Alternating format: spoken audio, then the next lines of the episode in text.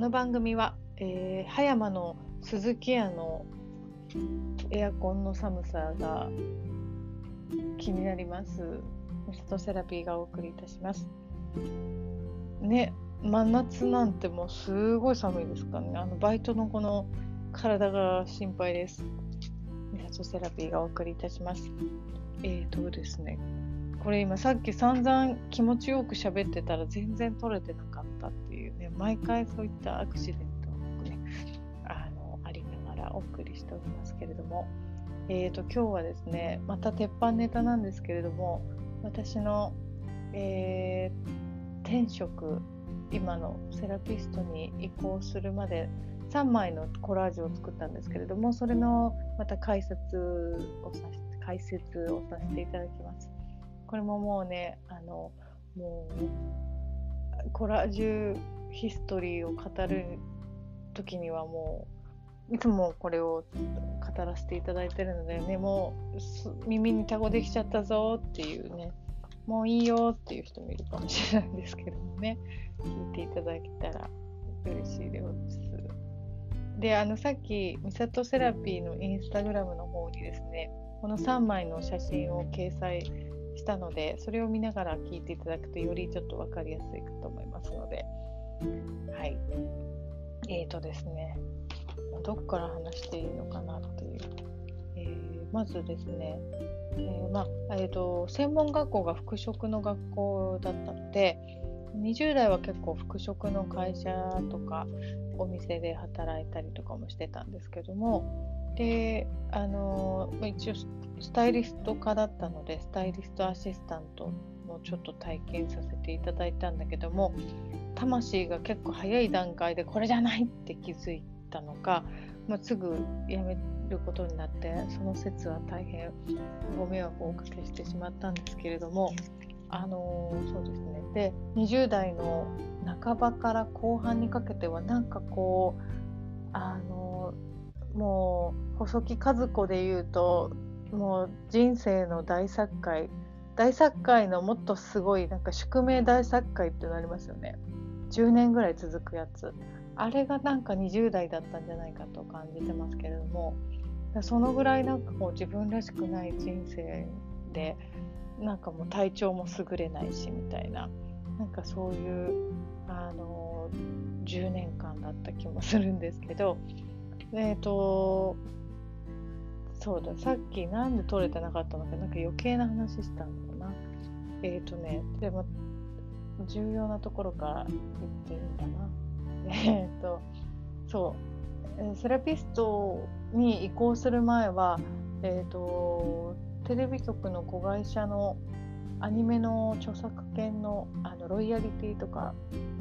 なんて言うんだろう、えー商品化権か。の会社で働いてましてでそこで働きながらあのセラピストの勉強をし始めたんですけどもそもそもなんでそのセラピストの勉強をし始めたかっていうとえっ、とですね Facebook をその頃に初めて始めたんですけどであの始めた時って友達いるかなとかちょっと探したりしますよね。でその時にふと1回しか会ったことないんだけど男友達の奥さんがやってるかなってなんかふと思ってで検索したら引っかかってであのタイムラインを見たらトップにあの「対話師になりました」っていうブログの題名が書いてあってえ対話師ってなんだと思ってであのブログを見たらその赤ちゃんとその対話というか、えー、とリーディング赤ちゃんのメッセージをリーディングするセラピストになったっていうあのブログを書いていてで興味が湧いていろいろ辿っていったら、えー、とその先生のブログに到達したんですけどでその先生の考え方とかやってることとかが結構こうあの私的にビビッときて、まあ、子供の頃からなんかこう不思議な子供不思議な女の子だったし何かこうなんか江原さんブームとかもあってねなんかそういうピリチュアリティというかあの意外と私スピリチュアルアンチなところがあるんですけどなんでかっていうとあのスピリチュアルどっぷりなスピリチュアルだけでやっぱり人生って変わらないと思うし人って変わらないっていうのはあの昔から感じてるので結構アンチスピリチュアルなところがあってなので余計にこう何の職業なんだろう何がやりたいんだろうとかいろいろありますよね。チャネラーとか、ね、占い師さんもいるし祈祷師さんとかシャーマンとか。ねユタとか。いろんなジャンルがあるけども何なんだろうなと思ってたんですけどこの結構先生のブログの内容がビビッときましてでそこの、えーと、先生がやってる講座に、えーと、の門を叩いて習い始めたんですけどもでその会社働きながら習い始めてもうその時は出産してたかな。あでも妊娠中もなんか研ぎ澄まされてたのか結構あの四谷駅まで休憩中とかももう友達とか同僚とかともご飯食べないで一人で四谷までお散歩がてら散歩してであのなんだっけカテドラル教会とかあの、キリスト教のなんかグッズとか本とか売ってるお店があるんですけどなんかそことかにもよく行ったりとかしてその頃はなんかこうエンジェルセラピーとかね天使の存在とかをなんかよくあの本で勉強したりとかよ読み漁ってたんですけどでセラピストの勉強もし始めてで1年ぐらい勉強してもうそろそろ本当にもう会社員も辛くなってきてやめなさいよっていうメッセージとかサインとかバンバン飛んできてる感じがしたんですよね。あのー、なんかもうとにかくやっぱ会社員って魂喜んでないので疲れるんですよね。で週5働いてね時短とはいえ毎日8時間7時間拘束されてでも保育園にお迎えに行ってでもうご飯作って疲れてお風呂入って寝るみたいな。もうそのルーティンにも飽き飽きしてて。もう魂がいい加減やめなさいよってもういろんな形でメッセージを感じてて。一つはもうねとどめ刺されたなって感じたのがあの東京タワーに行った時にうちの息子がまだ2歳ぐらいだったんですけども本当に走歩き走れるようになった頃だったからもう楽しくて広いとこなんか行くと走り回っちゃって。で東京タワーでもうちょっと下り坂の道を猛ダッシュで1人で走っていっちゃって。でももう私も主人も疲れすぎててなんかベビーカー置いて走って追いかける気力っていうか体力もなくてああみたいな止まりなさいみたいな感じで声しか出なくてそしたらもう当たり屋みたいにあのカップルがあのイルミネーションに気を取られて、まあ、上しか見てなかったけどそこにうちの子が突っ込んでっちゃって当たり屋のように。そしたらもうあのぐるぐるぐるって回転してそのままあの頭おでこをコンクリに打ちつけちゃってもうそれと遠目というかもう5メートルぐらいのとこで見てたんですけどいやあの即死しちゃったんじゃないかって思うぐらいでそのまま救急車で運ばれたっていうことがあったんですけどその時にもやっぱりああちょっともう全然育児そういうさとっさな行動ができないぐらい疲れきっちゃってるなと思って。やっぱり労働って疲れるんですよね。魂が喜ぶことではなかった場合疲れ方が全然違うんですけども。もう主人もいつも眠そうねね徹夜とかばっかりで。疲れてたし私もヘトヘトで。で子供がこんなね自己、まあ、自業自得っていうかねこっちが悪いですけどあのカップルどうしたかなってたまに思うんですよね。なんか別れちゃってねなんかもうあのあとどんな気分でデートしてたんだろうみたいなね。なんかうちの子救急車で運ばれるしね。でなんか連絡先とか別に聞いてないからあの子はどうなっちゃったんだろうってずっと心配してたらどうしようってたまに泣くと思うんです元気です。元気に12歳になってるんですけども。えーと、そう。それで疲れすぎてて。でもうやめたいなって思ってたんですけど。でその時にもうコラージュも学んでたので自分でその転職っていう名あのテーマで作ったんですけどまず1枚目がですね真ん中に萌えシャンドンのあのシャンパンボトルがドーンともう天井部屋部屋の天井に届くぐらいの大きさのシチュエーションのね写真なんですけどでその瓶のまあ瓶うん萌えシャンドの瓶の周りにもう何個ぐらいなんだろう。何100個以上200個ぐらいのあのシャンパングラスが置いてあってでこれがもうあなたがセラピストになったらこのぐらいみんなとこう喜びを分かち合えるお客様だったりいろんな人が待ってるよっていうことなんだなと思ってこれ見て結構ワクワクしたのを覚えてますけどでその、えーと、シャンパンの下に女の子が目をつぶっててで眠そうな虎の虎を背中にこう座って手足を焚き火で温めてるんですよね。で焚き火の上にはかりが大きいはかりが張っていてではかりの上に土が持っててこう植物が生えてたりとかね。あの動物のなんか指輪みたいのが刺さってたりとかする物撮りの切り抜きを貼ってるので、あの、いろいろ学んだりとか準備が整っていい重さにちょうどいい重さになったら手足が、えーと、温まってで、えーと虎の隣に目覚ましがあるので温まったら、ねえーと、目覚ましが鳴って眠れる獅子とこの女の子もお目覚め目覚めますよって感じのメッセージなんですよね。で、えーと、目覚まし時計の、えーと、左側にフォークが刺さっててフォークの先に7って数字があるんですよね。でチョコレートが乗ってるんですけどでその上の方にチョコレートがあってで、えー、と一番上にアメリカの国旗が立っていてそこに数字の6があるんですよね。でそこにもあのトレイの上に、えーと、メガネと鉛筆とまたはかりがあるので、えーと、鉛筆とメガネはあの学習とか学びを表しているのでセラピストの修行とか、ね、あの学んででまたちょうどいい重さになったら始まるよと教えてくれててでこの数字の6と7は6月と7月だなと思ったんですけど本当まさにですね6月に旗揚げというか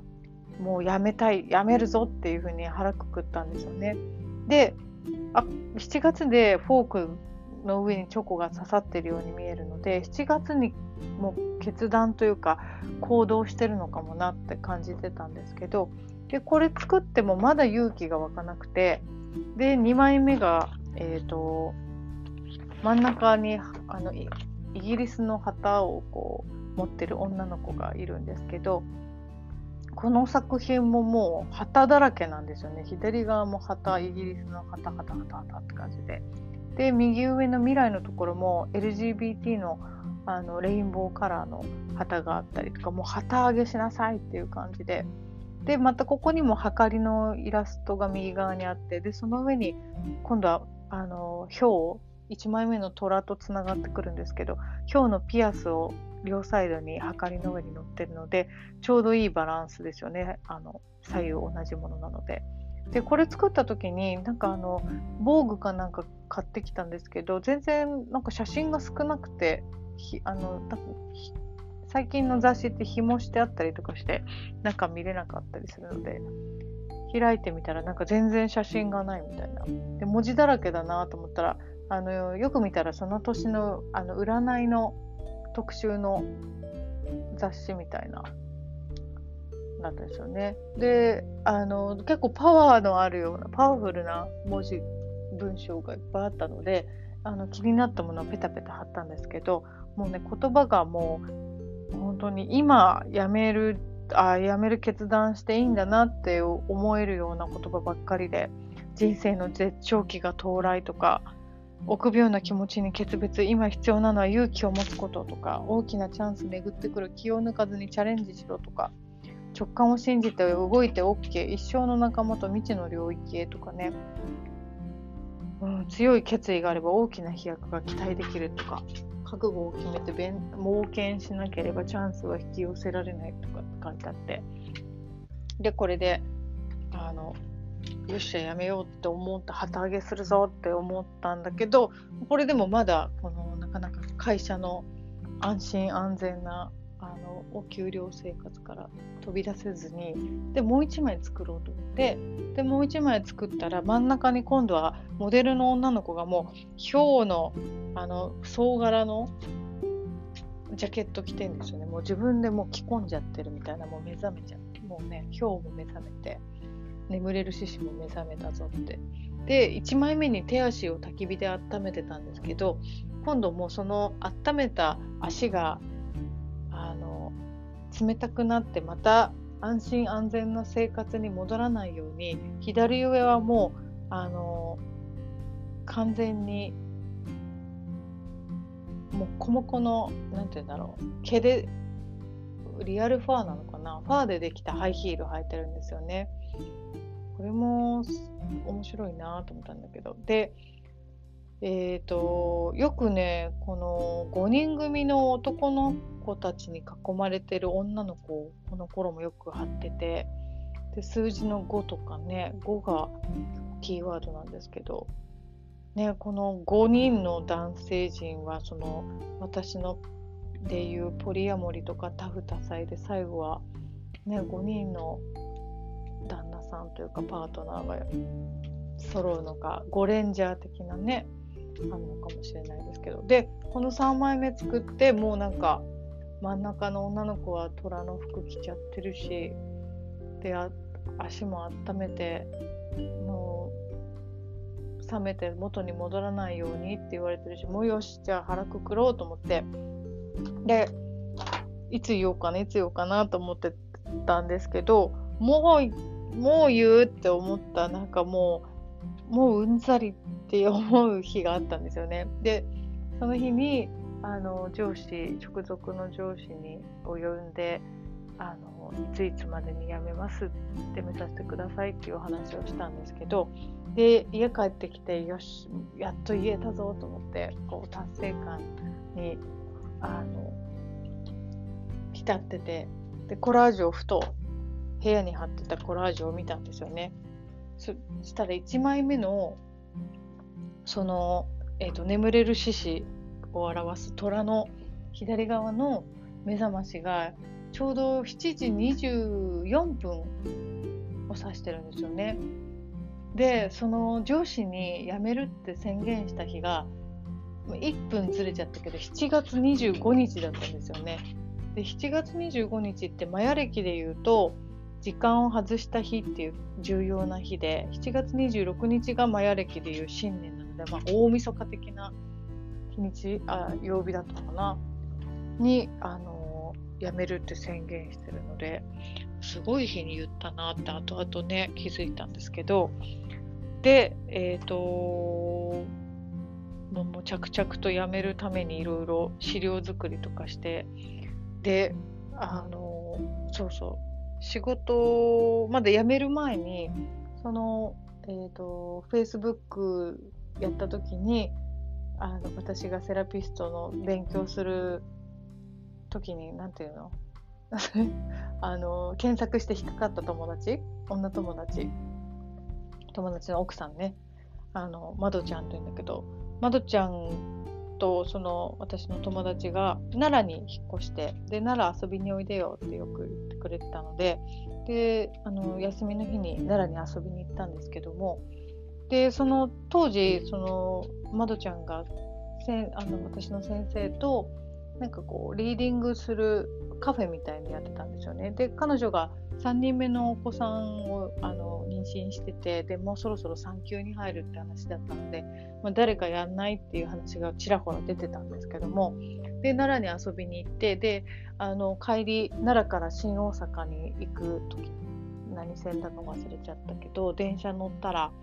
あの1両全部がボーイスカートとガールスカートの子供たちのあの団体さんが乗ってた車両に私と息子で乗ってわ全員ボーイスカートと思って。でそれ見た時に乗った時にあって思い出したんですけど1枚目の作品の右上の未来のところにあの映画の「ムーンライズ・キングダム」の切り抜きを貼っていてこれってあのボーイスカートの男の子の恋の話なんですけどそれを未来に貼ってたのであ私奈良に来るんだなってその時ちょっと感じたんですけどね。で結局、えーと、そのリーディングするカフェを私がやるっていう話になってで仕事辞めてからあの奈良に行くことになったんですけどあの会社辞める時も本当にこんなにあのいい辞め方したのはあなたが初めてよって言われたぐらい本当ねあのいい花道を作ってくれたような私の感覚ですけどね別に花道作ってるつもりないかもしれないけど。でも本当あの皆さんによくしていただいて最後まで。あねなんかすごい達成感で辞めたんですけど。で結奈良に修行に行くことになって。でその時にもう家族は大丈夫なの？それ宗教とかじゃないの？みたいな。ねあのなんか心配されてたんだけど。でもその主人が前の旦那さんがもうあの大丈夫だからとにかくあの見守って出してあげてって言ってくれてで奈良に行ってで奈良行った初日にその先生に「美里は何人リーディングして帰るの?」って言われてなんかその時に直感的に125っていう数字が浮かんじゃってでポロッと125人って言ったらじゃあ125人読まないと帰れないんだねって言われてあーって125人って何ヶ月ぐらいかかるんだろうって思いながらでも私の気持ち的にはもう3ヶ月で東京に帰りたかったんですけどももう3ヶ月じゃ全然人数も足りなくてだったんですよね。であのその頃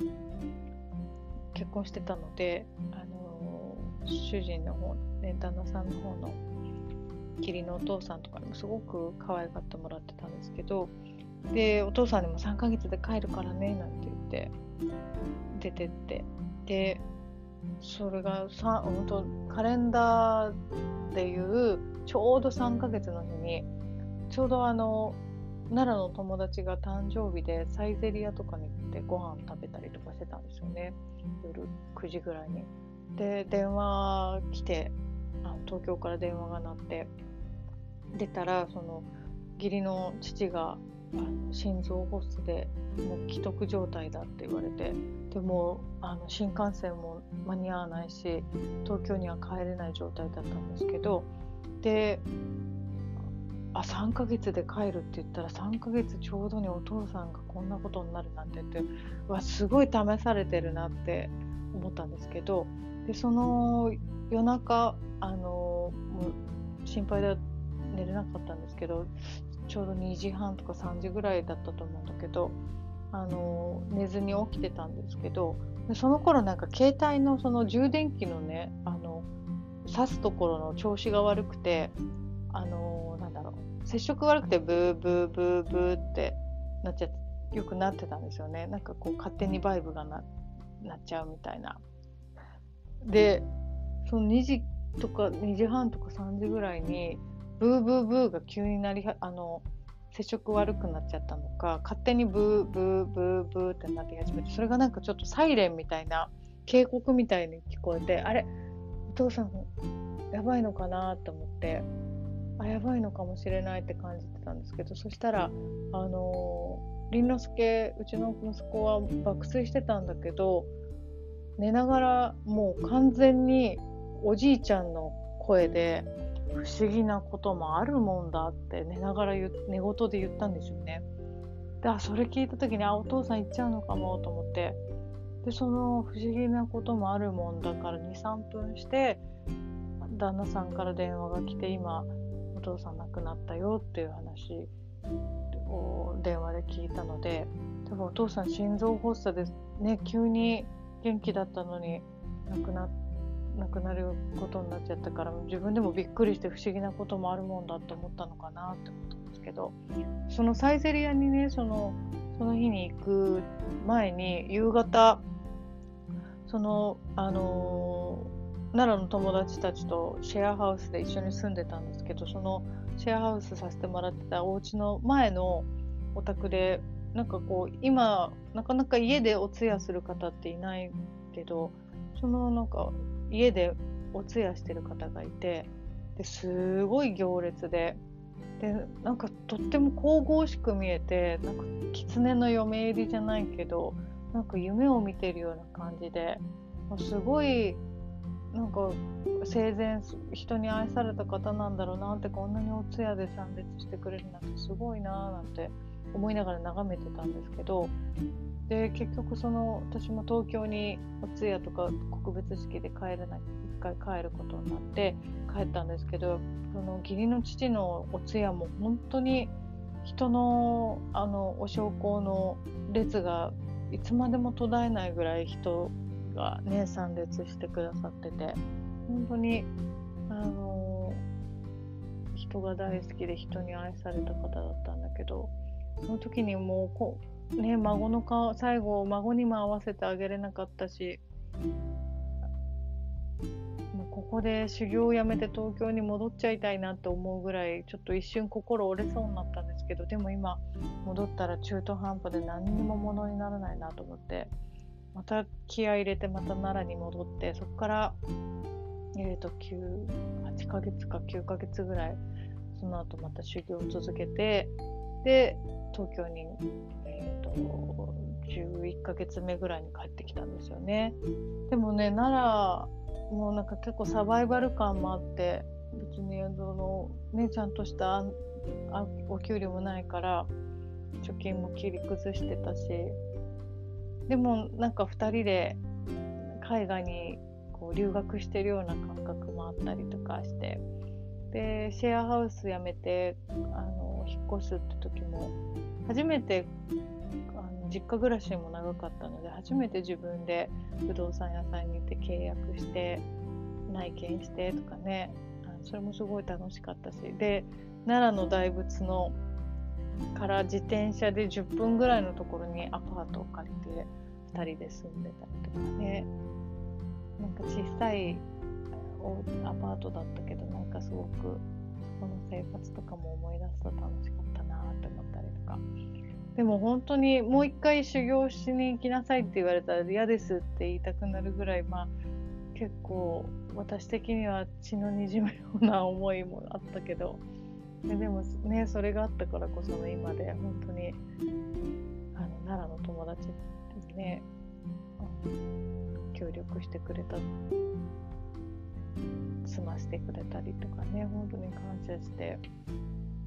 あの東京に戻ったんですけども。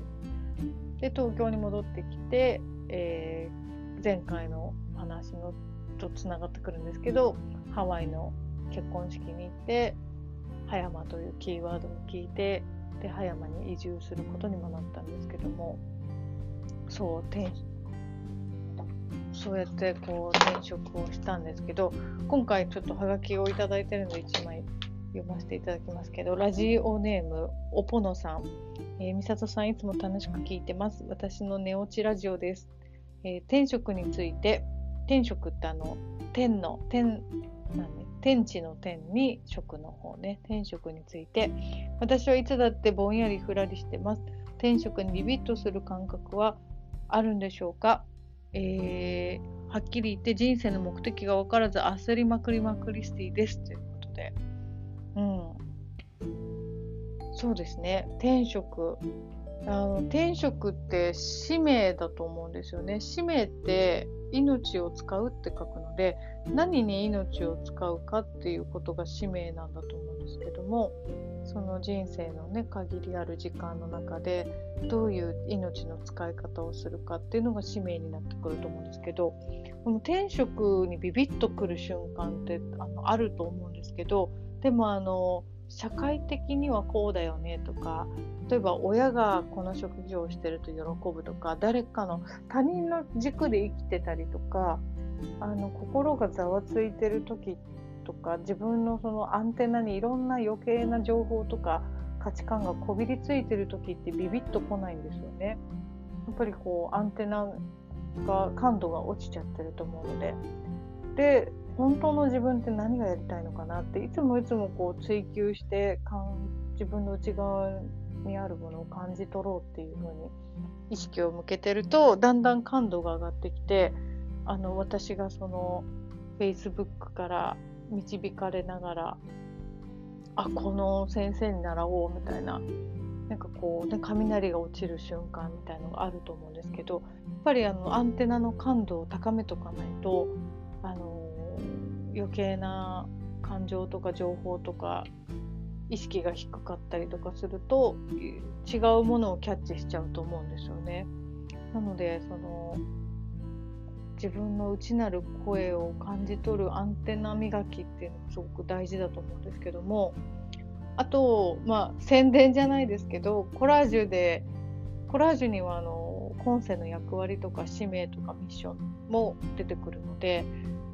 でテーマをね今世の使命とか転職ってあのテーマつけて作るとまた具体的にというかはくっきりはっきりとあの感じ取れるようにガイダンスしてくれたりもするのでやっぱりでも答えは自分の中に必ずあるのでそれにこう光を当ててチューニングあなんだろうラジオのチューニングみたいにこう周波数を合わせてあげるとビビビッとあなたはあ自分はこれがやりたいんだっていう風に気づけると思うんですけどなかなかやっぱりこうあのー、余計な感情とか思考とかが入って自分の本心とか本音に気づきにくくなってると思うのでそうですね。あの転職気づく時ってでもあの魂とか人生ってこうなんだろうなタイムなんて言うんだっけタイマー？タイマーが仕掛けられてるみたいな感覚も私もあるんですけどなんかその人生のシナリオのこ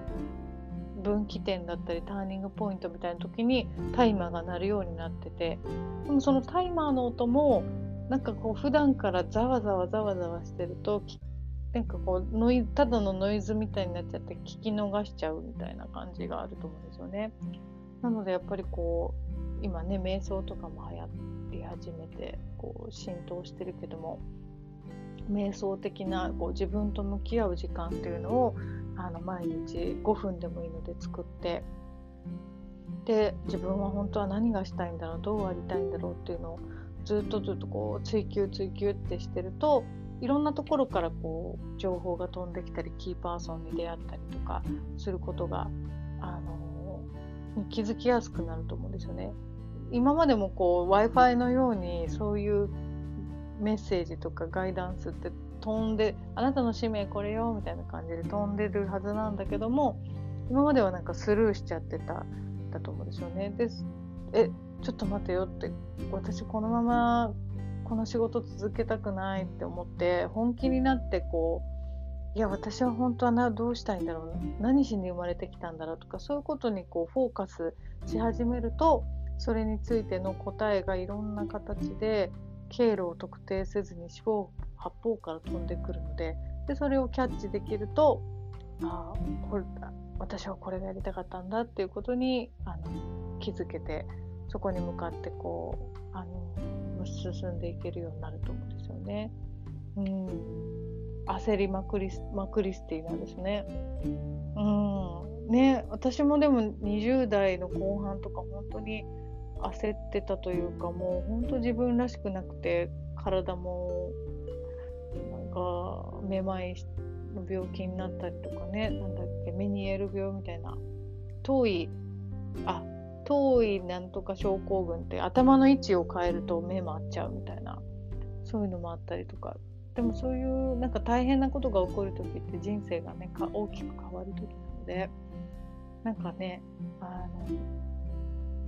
のおぽのさんもあの本気になっていやこのまま10年20年生きるの嫌だって、うん、絶対今回のなんか今世の使命があってそれに今気づく時なんだって思って本気になって自分と向き合ってるといろんな形であのメッセージとしてあのポンポンポンポン飛んでくるのでちょっとねどうありたいかっていうことにちょっと集中してみると感度が高まってくると思います。ね、でも本当にあのコラージュで自分の使命とか今世の役割にこう気づいて理解してそれからの生き方とあの私もそうだったけどそういうことに気づかずにただなあのなんとなくというかね現在の仕事だったり生き方とか人生を毎日のルーティンをこうこなしてるっていう生き方よりも使命だったりとか今世何しに生まれてきたとか自分の命の意味に気づいて理解して生きてるのと全然こう生き方も違ってくると思いますしやっぱりこう自分を知るっていうことはそういうね、ミッションだったりとか役割にも気づくってことも含めてあの自分を深く理解できるとまた生き方も変わってきますよね。でそういう人が増えていくともっと世界が豊かに面白くなっていくと思うので、ね、そういった意味でも本当にコラージュを使って皆さんが、ね、自分に目覚めるっていう体験をしていただけたら、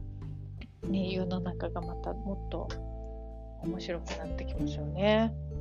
うん、そういった感じでですね。であの今、ね、コロナが去年からこう広がって人生がまた大きく変わるっていう節目にある方たくさんいらっしゃると思うんですけどそうすると今まで長年続けてたもの例えば仕事だったり結婚生活だったり交友関係とか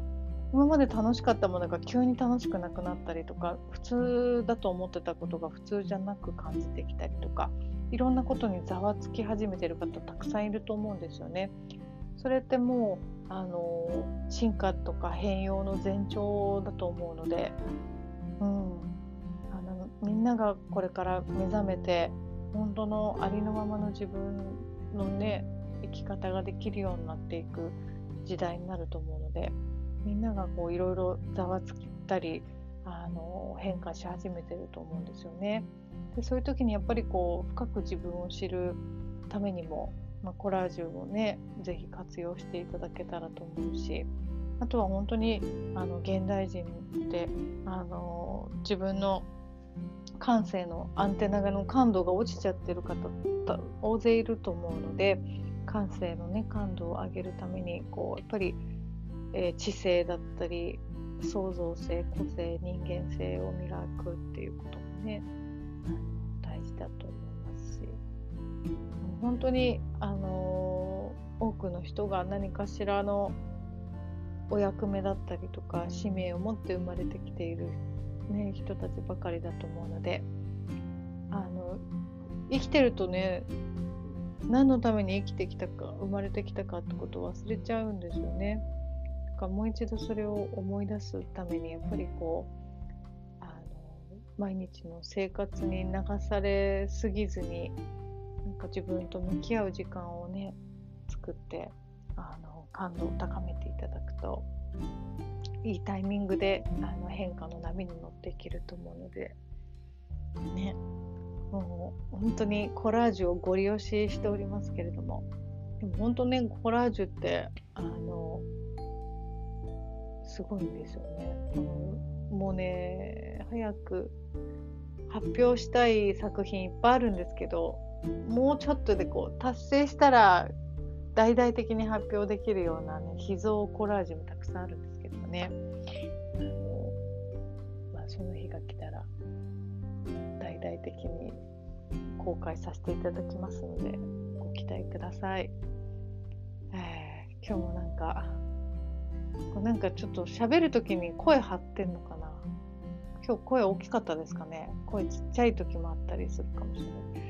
今日声張っちゃったのかな。ちょっと喉疲れちゃって。ねラジオの DJ の人とかすごいですよね。あのテンションとかでずっと喋ってる。すごいなと思って。あのこの7回目まで1人で喋ってたんですけどあのたわいもない話をするっていう回とかも、ね、作ろうと思ってまして。あのこれ Spotify で流してますけどアプリなんだっけ？アンカーってアプリ使ってるんですけどアンカーを落としあのロ登録していただくとあの対談みたいにラジオ本当ラジオの対談みたいにできたりもするので、ね、これからあの対談とかもね盛り込んでた面白い番組にしていきますので40分も喋っちゃった。はい。今日もありがとうございました。また次回は何やろうかな。ちょっと未定ですけどまたインスタグラムの方に DM であのおはがきなどもお待ちしております。ではいつもこのね締めがなんか締めがなんか決まらないんですよね。まあいっか。じゃあ皆さんこれ結構ねあの熱心に聞いてくださる方がとかも多い。そういうわけでもないか。通勤中とかねいろんな方がいるか。すいません40分も喋っちまった。はいということで皆さんもぜひ使命にね今こそ気づいてお役目に取り掛かっていただきたいなと思います、ね、それぞれの